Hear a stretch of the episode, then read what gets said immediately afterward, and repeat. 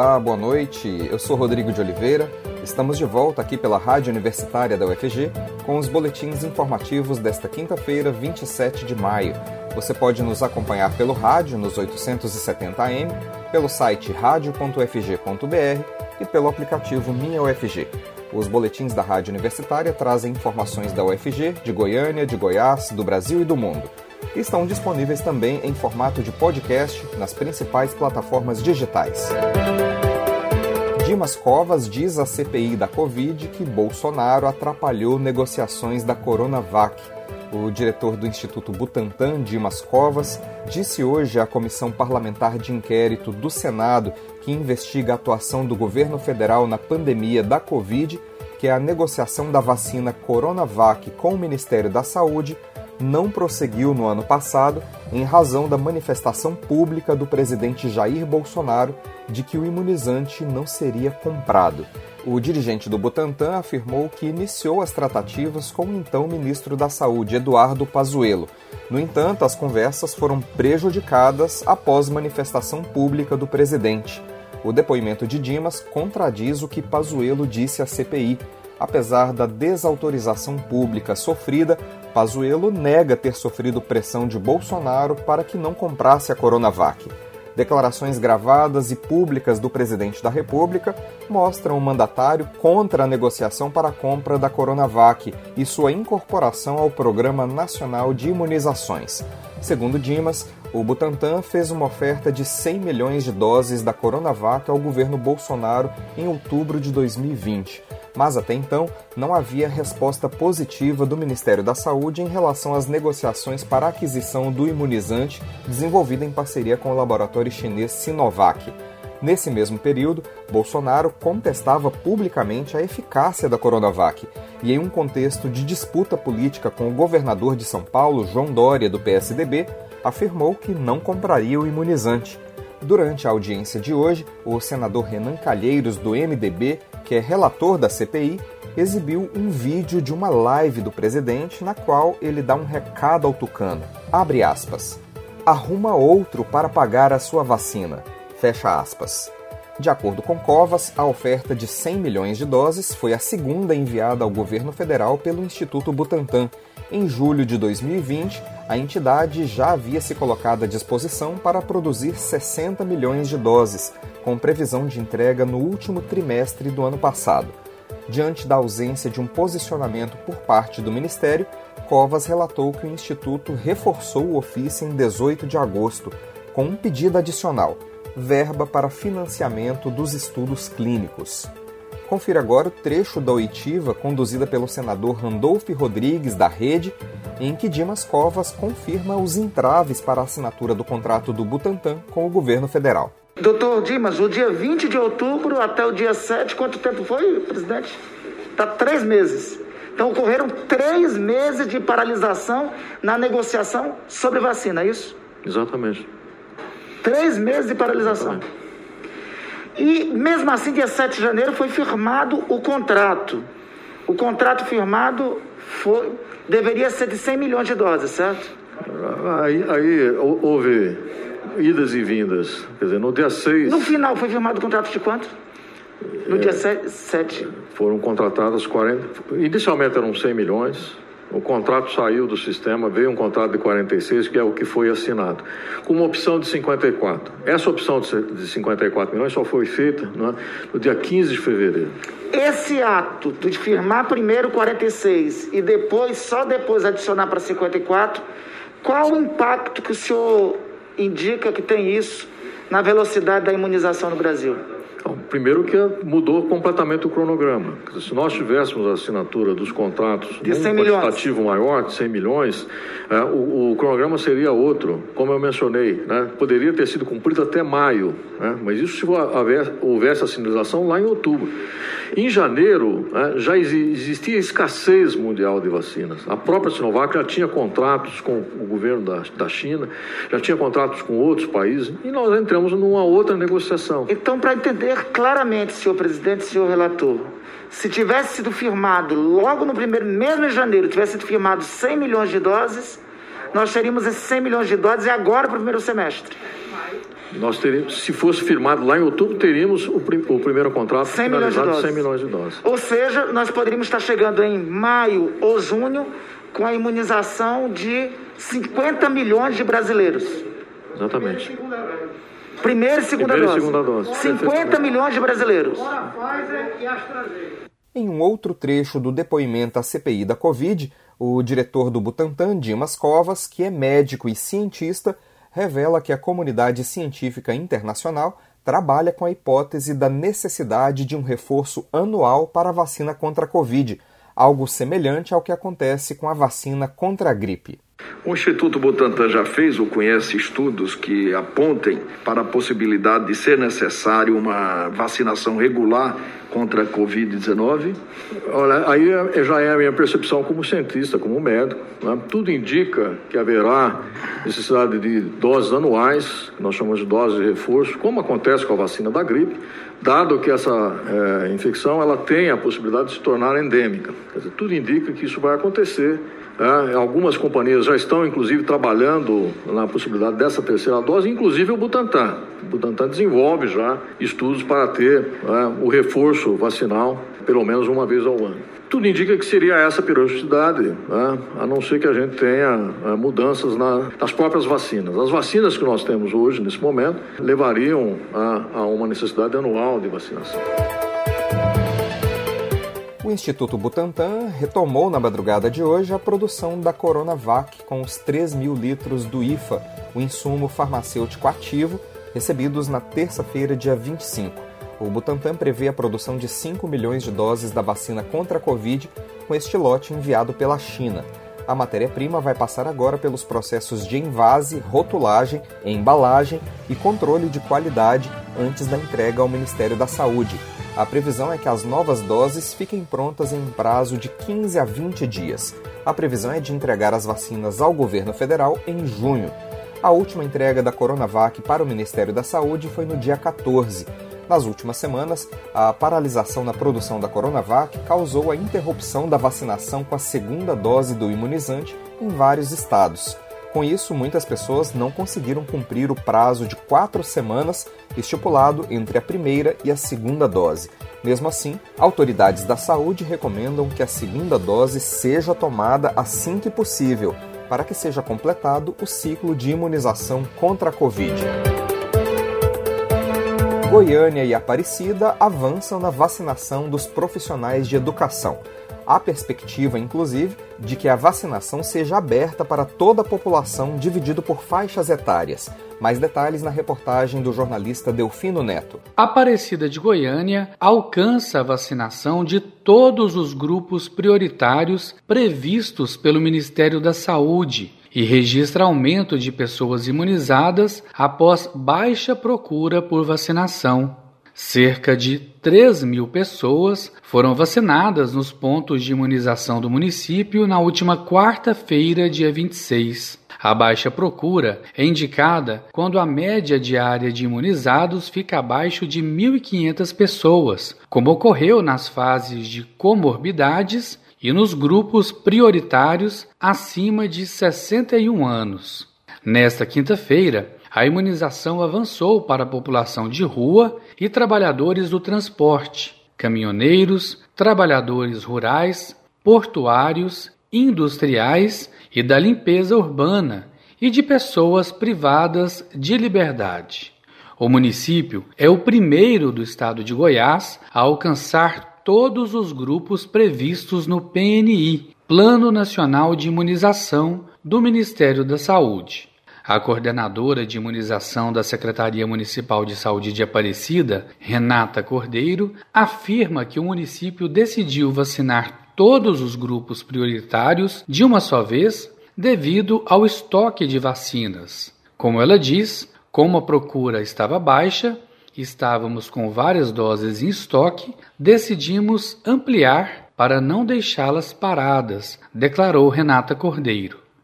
De acordo com ela, após 15 dias de baixa adesão, cerca de 20 mil doses de vacina estavam paradas no município aparecidense. Os municípios podem coordenar a vacinação de acordo com a proporção dos seus respectivos grupos prioritários. Além disso, Renata afirma que a população com comorbidades no município de Aparecida de Goiânia foi superestimada. O Centro de Referência e Assistência Social, CRAS, estima em 19 mil aparecidenses portadores de comorbidades. Segundo ela, 11 mil pessoas já foram vacinadas e existe ainda uma quantidade de vacinas superior a este número.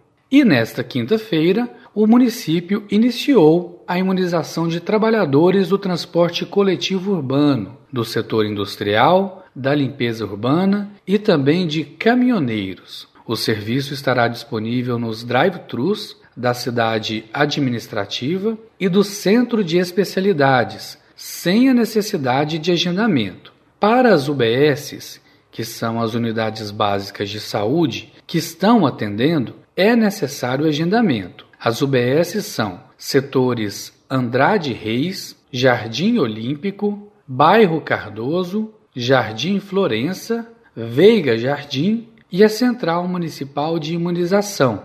Lembrando que é preciso agendar pelo aplicativo Saúde Aparecida.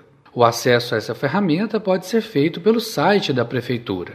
No momento da imunização, é necessário apresentar documento de identidade, CPF ou cartão SUS, comprovante de endereço de Aparecida de Goiânia e contra-cheque atestando a atuação.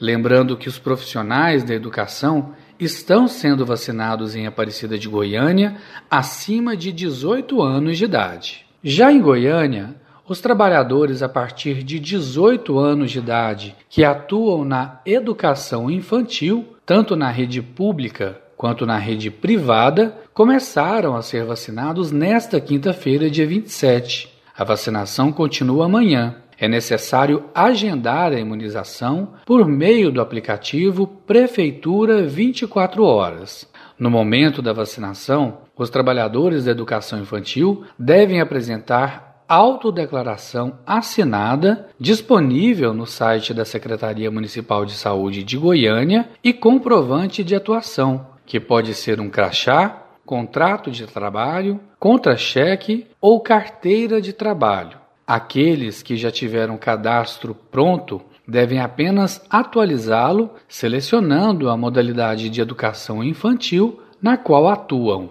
Não estão inclusos neste grupo os cursos profissionalizantes, escolinhas esportivas, escolas de dança e afins.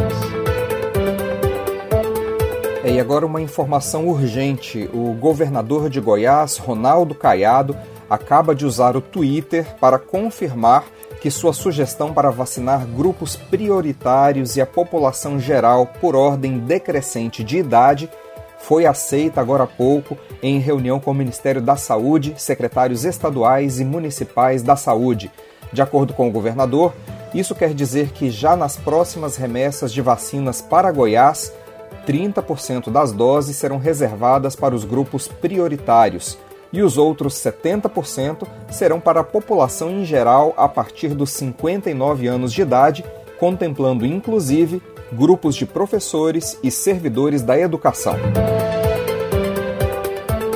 A CMTC, Companhia Metropolitana de Transportes Coletivos, tem novo presidente. É o terceiro em 2021. A expectativa é de que Tarcísio Abreu, ligado às empresas de ônibus, faça mudanças na gestão do transporte público metropolitano. Mais informações com a jornalista Maria Cristina Furtado. Boa noite, Maria Cristina. Boa noite, Rodrigo. Boa noite, ouvinte da Rádio Universitária. O prefeito de Goiânia, Rogério Cruz, nomeou nesta quarta-feira o terceiro presidente para a Companhia Metropolitana de Transportes Coletivos, CMTC, desde o início da sua gestão neste ano.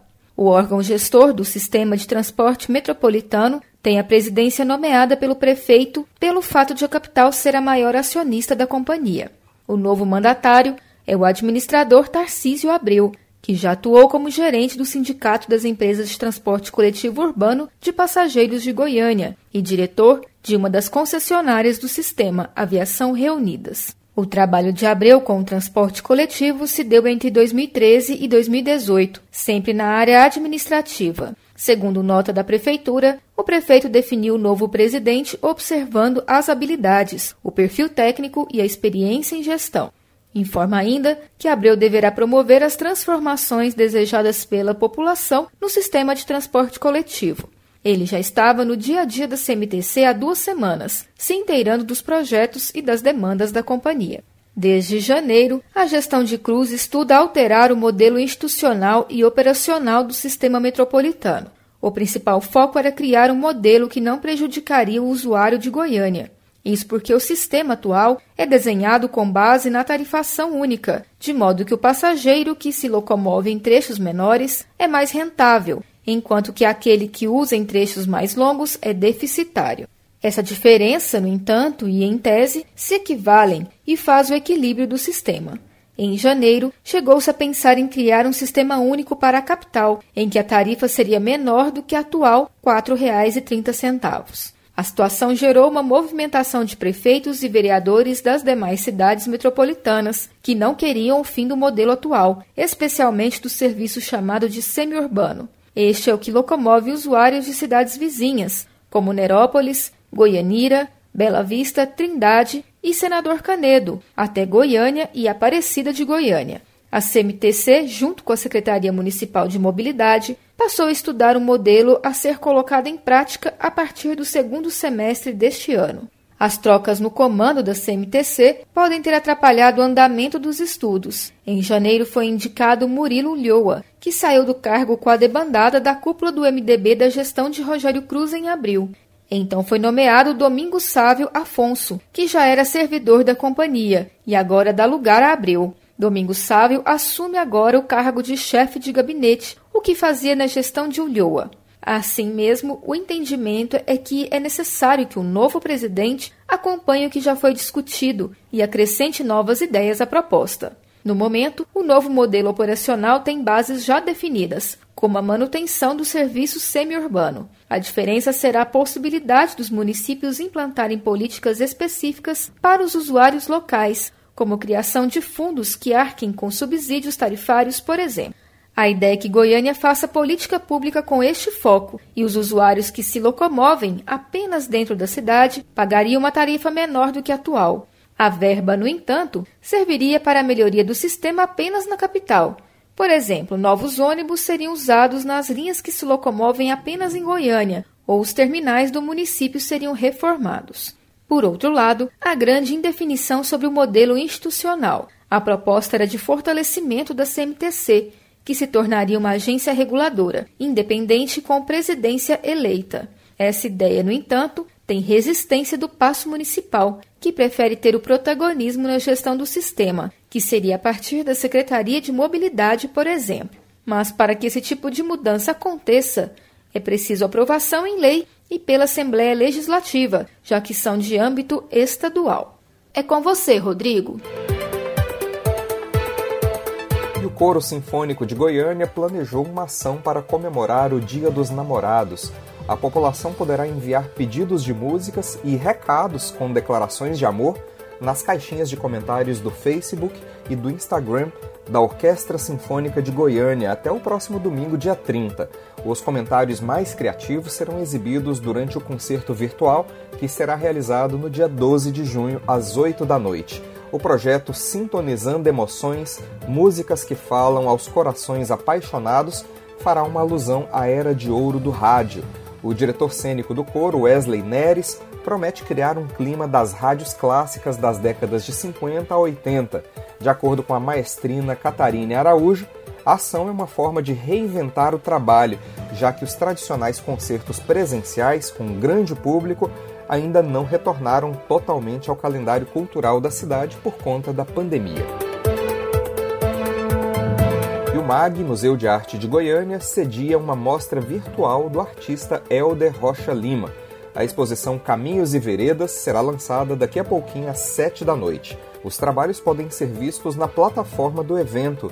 Anote aí, elderrochalima, tudo junto.com. E também pelo Instagram, basta procurar pelas contas do Museu de Arte de Goiânia ou da exposição Caminhos e Veredas. Lembrando que o projeto foi aprovado pela Lei Municipal de Incentivo à Cultura. E a UFG convida prefeitos a integrarem Pacto Goiano para Saneamento Rural. Desde 2017, a Universidade Federal de Goiás, em parceria com a FUNASA, desenvolve um projeto que visa produzir conhecimento acerca das condições de saúde e saneamento em comunidades rurais e tradicionais de vários municípios do estado. Na semana que vem, a universidade promove um evento que pretende reunir os gestores municipais destas localidades. Mais detalhes com a jornalista Ana Flávia Pereira. No dia 1 de junho, próxima terça-feira, a Universidade Federal de Goiás espera reunir os prefeitos de 43 municípios que integram o projeto San Rural, desenvolvido desde 2017 pela universidade em parceria com a Fundação Nacional de Saúde, FUNASA, com o objetivo de produzir conhecimento acerca das condições de saúde e saneamento em comunidades rurais e tradicionais dessas localidades. O evento será a partir das duas horas da tarde pelo YouTube da UFG Oficial. Para nos contar um pouco mais sobre o San Rural, convidamos a professora Bárbara Rocha, da Faculdade de Enfermagem da UFG, vice-coordenadora do projeto. Olá, professora Bárbara. Obrigada por aceitar nosso convite. Olá, Ana Flávia. Olá, ouvintes da Rádio Universitária. Professora, conta um pouco sobre o projeto San Rural, quem participa dele. É, o projeto San Rural ele é fruto de uma parceria entre a UFG e a FUNASA, Fundação Nacional de Saúde. E o objetivo desse projeto é produzir conhecimento, pesquisa é, sobre as comunidades rurais tradicionais no estado de Goiás, com foco no saneamento e na saúde dessas comunidades. É, no primeiro momento, o projeto ele escolheu as comunidades quilombolas que são cadastradas e que têm certificação pela Fundação Palmares. Então, no estado de Goiás foram identificadas 51 comunidades, porém, nós sabemos que hoje existem mais comunidades certificadas, né? Mas naquele momento foram essas comunidades que foram escolhidas e essas comunidades elas ficam em 45 municípios, ficavam em 45 municípios do estado. Nós também escolhemos em primeira mão comunidades ribeirinhas, né, que mesmo que o município não tivesse comunidade quilombola, ele tendo comunidade ribeirinha, ele também seria escolhido. A partir de então, desses 45 comunidades que tinham ou comunidade quilombola ou comunidade ribeirinha, nós também é, fizemos a escolha por comunidades de assentamento da reforma agrária. Então, nosso universo foi constituído por 127 comunidades. E logo que a gente entrou nas comunidades, né, fomos desenvolvendo as etapas do projeto, a gente identificou algumas comunidades que não tinham certificação, ou que não eram comunidades é, como nós pensávamos, né? E aí a gente tem hoje um universo é, final, né, que de desenvolvimento do projeto de 43 municípios no estado de Goiás e 115 comunidades.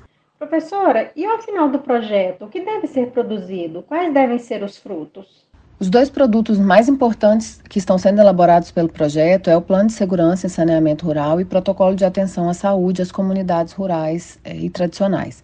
Esses dois produtos eles vão subsidiar né, a, a prática dos municípios para melhor atender as comunidades rurais e tradicionais do, da, da sua região no que diz respeito ao saneamento rural ambiental e no que diz respeito ao acesso aos serviços de saúde em si para essas comunidades. Então, o que a gente pretende é que esses dois produtos, né, instrumentalize a prática e melhore as condições de saúde e saneamento das comunidades rurais. Esses produtos estão em fase de elaboração, nós estamos finalizando o diagnóstico situacional. Cada comunidade vai receber do Projeto São Rural um diagnóstico de todas as suas condições sociodemográficas, eh, suas condições eh, territoriais, de solo, de hidrografia é, suas condições de saúde, de saneamento, para que com esse material o município faça escolhas importantes na execução de, de infraestrutura ou de, de apoio a essas comunidades para que elas melhorem as condições delas. E por que reunir os prefeitos desses municípios, professora? A ideia né, foi que, a partir do momento que nós estamos é, finalizando a execução desses produtos, foi chamar os municípios, né, os prefeitos, para que os prefeitos, né, agora é, nessa nova gestão, eles conheçam o projeto São Rural, que eles conheçam os produtos e o potencial que esses produtos têm para fazer diferença na gestão em prol das comunidades é, tradicionais, rurais, quilombolas, assentamentos e ribeirinhas do seu município. Então, no dia 1 de junho, nós queremos apresentar para os, os, os, prefeitos dos municípios o projeto São Rural e os produtos que sairão desse projeto porque esses produtos eles vão é, subsidiar esses prefeitos, principalmente no pensamento sobre os planos plurianuais. Né? No caso, assim que o, que o prefeito né, estiver elaborando a sua, a sua proposta orçamentária para os próximos anos, ele possa é, inserir nessa proposta coisas que o projeto São Rural já desenvolveu né, é, é, esses aspectos importantes né, dos, dos planos de segurança e saneamento e possa prever na sua programação é, as melhorias das condições dessas comunidades em relação ao saneamento e à saúde. E como o projeto foi desenvolvido até aqui? Quais etapas já foram cumpridas? A primeira etapa foi a visita aos municípios, onde nós convidávamos todas as pessoas é, chaves desses municípios, né? Nós convidamos todas as pessoas envolvidas nas secretarias de saúde, de meio ambiente e, e, também as lideranças das comunidades e as comunidades. Então, nós fizemos essa primeira etapa, né, de conhecimento e reconhecimento do local. Em seguida, nós iniciamos o que chamamos de oficina 2, né, quando a gente já foi diretamente para a comunidade. É, nessa visita, a gente desenvolveu é, momentos, né? Nós, faríamos, nós fazíamos um primeiro momento de identificação da realidade, depois nós coletávamos informações casa a casa e fechávamos a oficina é, com um momento de ensinamento de boas práticas, né? É, tirar dúvidas, todas as dúvidas relacionadas ao saneamento básico e ao saneamento rural, no caso, né? E às condições de saúde da comunidade. É, depois desse momento, é, nós estamos é, entramos na fase de realização da oficina 3, que é o momento em que a gente devolve para a comunidade os dados que nós coletamos e a gente discute junto com a comunidade quais seriam as propostas de solução que essas comunidades têm para é, o saneamento né, rural e, e as condições de saúde que elas vivem nesse momento. Aí veio a pandemia e nós tivemos que reestruturar toda a nossa proposta, que era na oficina 3 de estar nas comunidades para uma proposta agora de forma remota. Essas etapas, elas subsidiam a elaboração do plano de segurança, que é um plano que está sendo elaborado de forma participativa, onde a comunidade ela nos, nos mostra e identifica junto conosco, né, junto com as lideranças das comunidades, quais seriam as soluções é, mais importantes para o saneamento e para aquelas condições que nós encontramos dentro do projeto São Rural. É um fator que desse projeto que é fundamental é ele desde o início ser participativo. Né, todos os atores envolvidos nessa execução desse plano e desse protocolo, eles são ouvidos a todo momento e são considerados na elaboração dos produtos finais. Lembrando, né, professora, que é muito importante a participação dos novos prefeitos nessa reunião da semana que vem. Então, nós estamos fazendo uma grande mobilização. Quero agradecer muito à Rádio Universitária por nos ouvir, para que os prefeitos compareçam nesse dia primeiro, que a gente possa conversar, apresentar né, como o projeto São Rural foi desenvolvido e a gente também ouvir os prefeitos é, sobre o que eles pensam a respeito das comunidades rurais e tradicionais e dessas condições que nós agora temos como apresentar para a sociedade. Então, o projeto São Rural ele conhece as condições né, dessas comunidades de uma forma muito ampliada. É um material que, de fato, eu acredito que nunca existiu no estado de Goiás essa, esse diagnóstico sobre toda a realidade dessas comunidades que nós apontamos aqui, né, dessas 115 comunidades dentro desses 43 municípios. Então, um material riquíssimo e que será de propriedade dos municípios, né? Nós vamos entregar isso numa oficina que nós chamamos de oficina 4. Mas estamos nos adiantando agora no dia 1 e apresentaremos para os, os, os, prefeitos né, como está sendo feita a elaboração desse material. E é isso, agradeço muito a oportunidade de estar aqui falando na Rádio Universitária. E a ideia é essa: a ideia é que a gente consiga a participação dos prefeitos e que possamos fechar esse pacto municipal rural de saneamento rural juntos. Professora, muito obrigada por seus esclarecimentos. Sucesso aí no evento do dia 1 então. Muito obrigada, Ana Flávia. Nós é que agradecemos, professora Bárbara. Essa foi a professora Bárbara Rocha, da Faculdade de Enfermagem da UFG, vice-coordenadora do projeto Sangural. Ana Flávia Pereira, para a Rádio Universitária. Os boletins informativos da Rádio Universitária voltam amanhã, às 10 horas da manhã. Continue acompanhando nossa programação pelos 870 AM, pelo site radio.ufg.br e pelo aplicativo Minha UFG. Nós também estamos nas redes sociais curta nossa página no Instagram e no Facebook. Nossa dica nesse momento é para que você fique em casa e, se precisar sair, use máscara. Proteja você e a quem você ama e não perca o foco no combate ao coronavírus. Rodrigo de Oliveira, para a Rádio Universitária.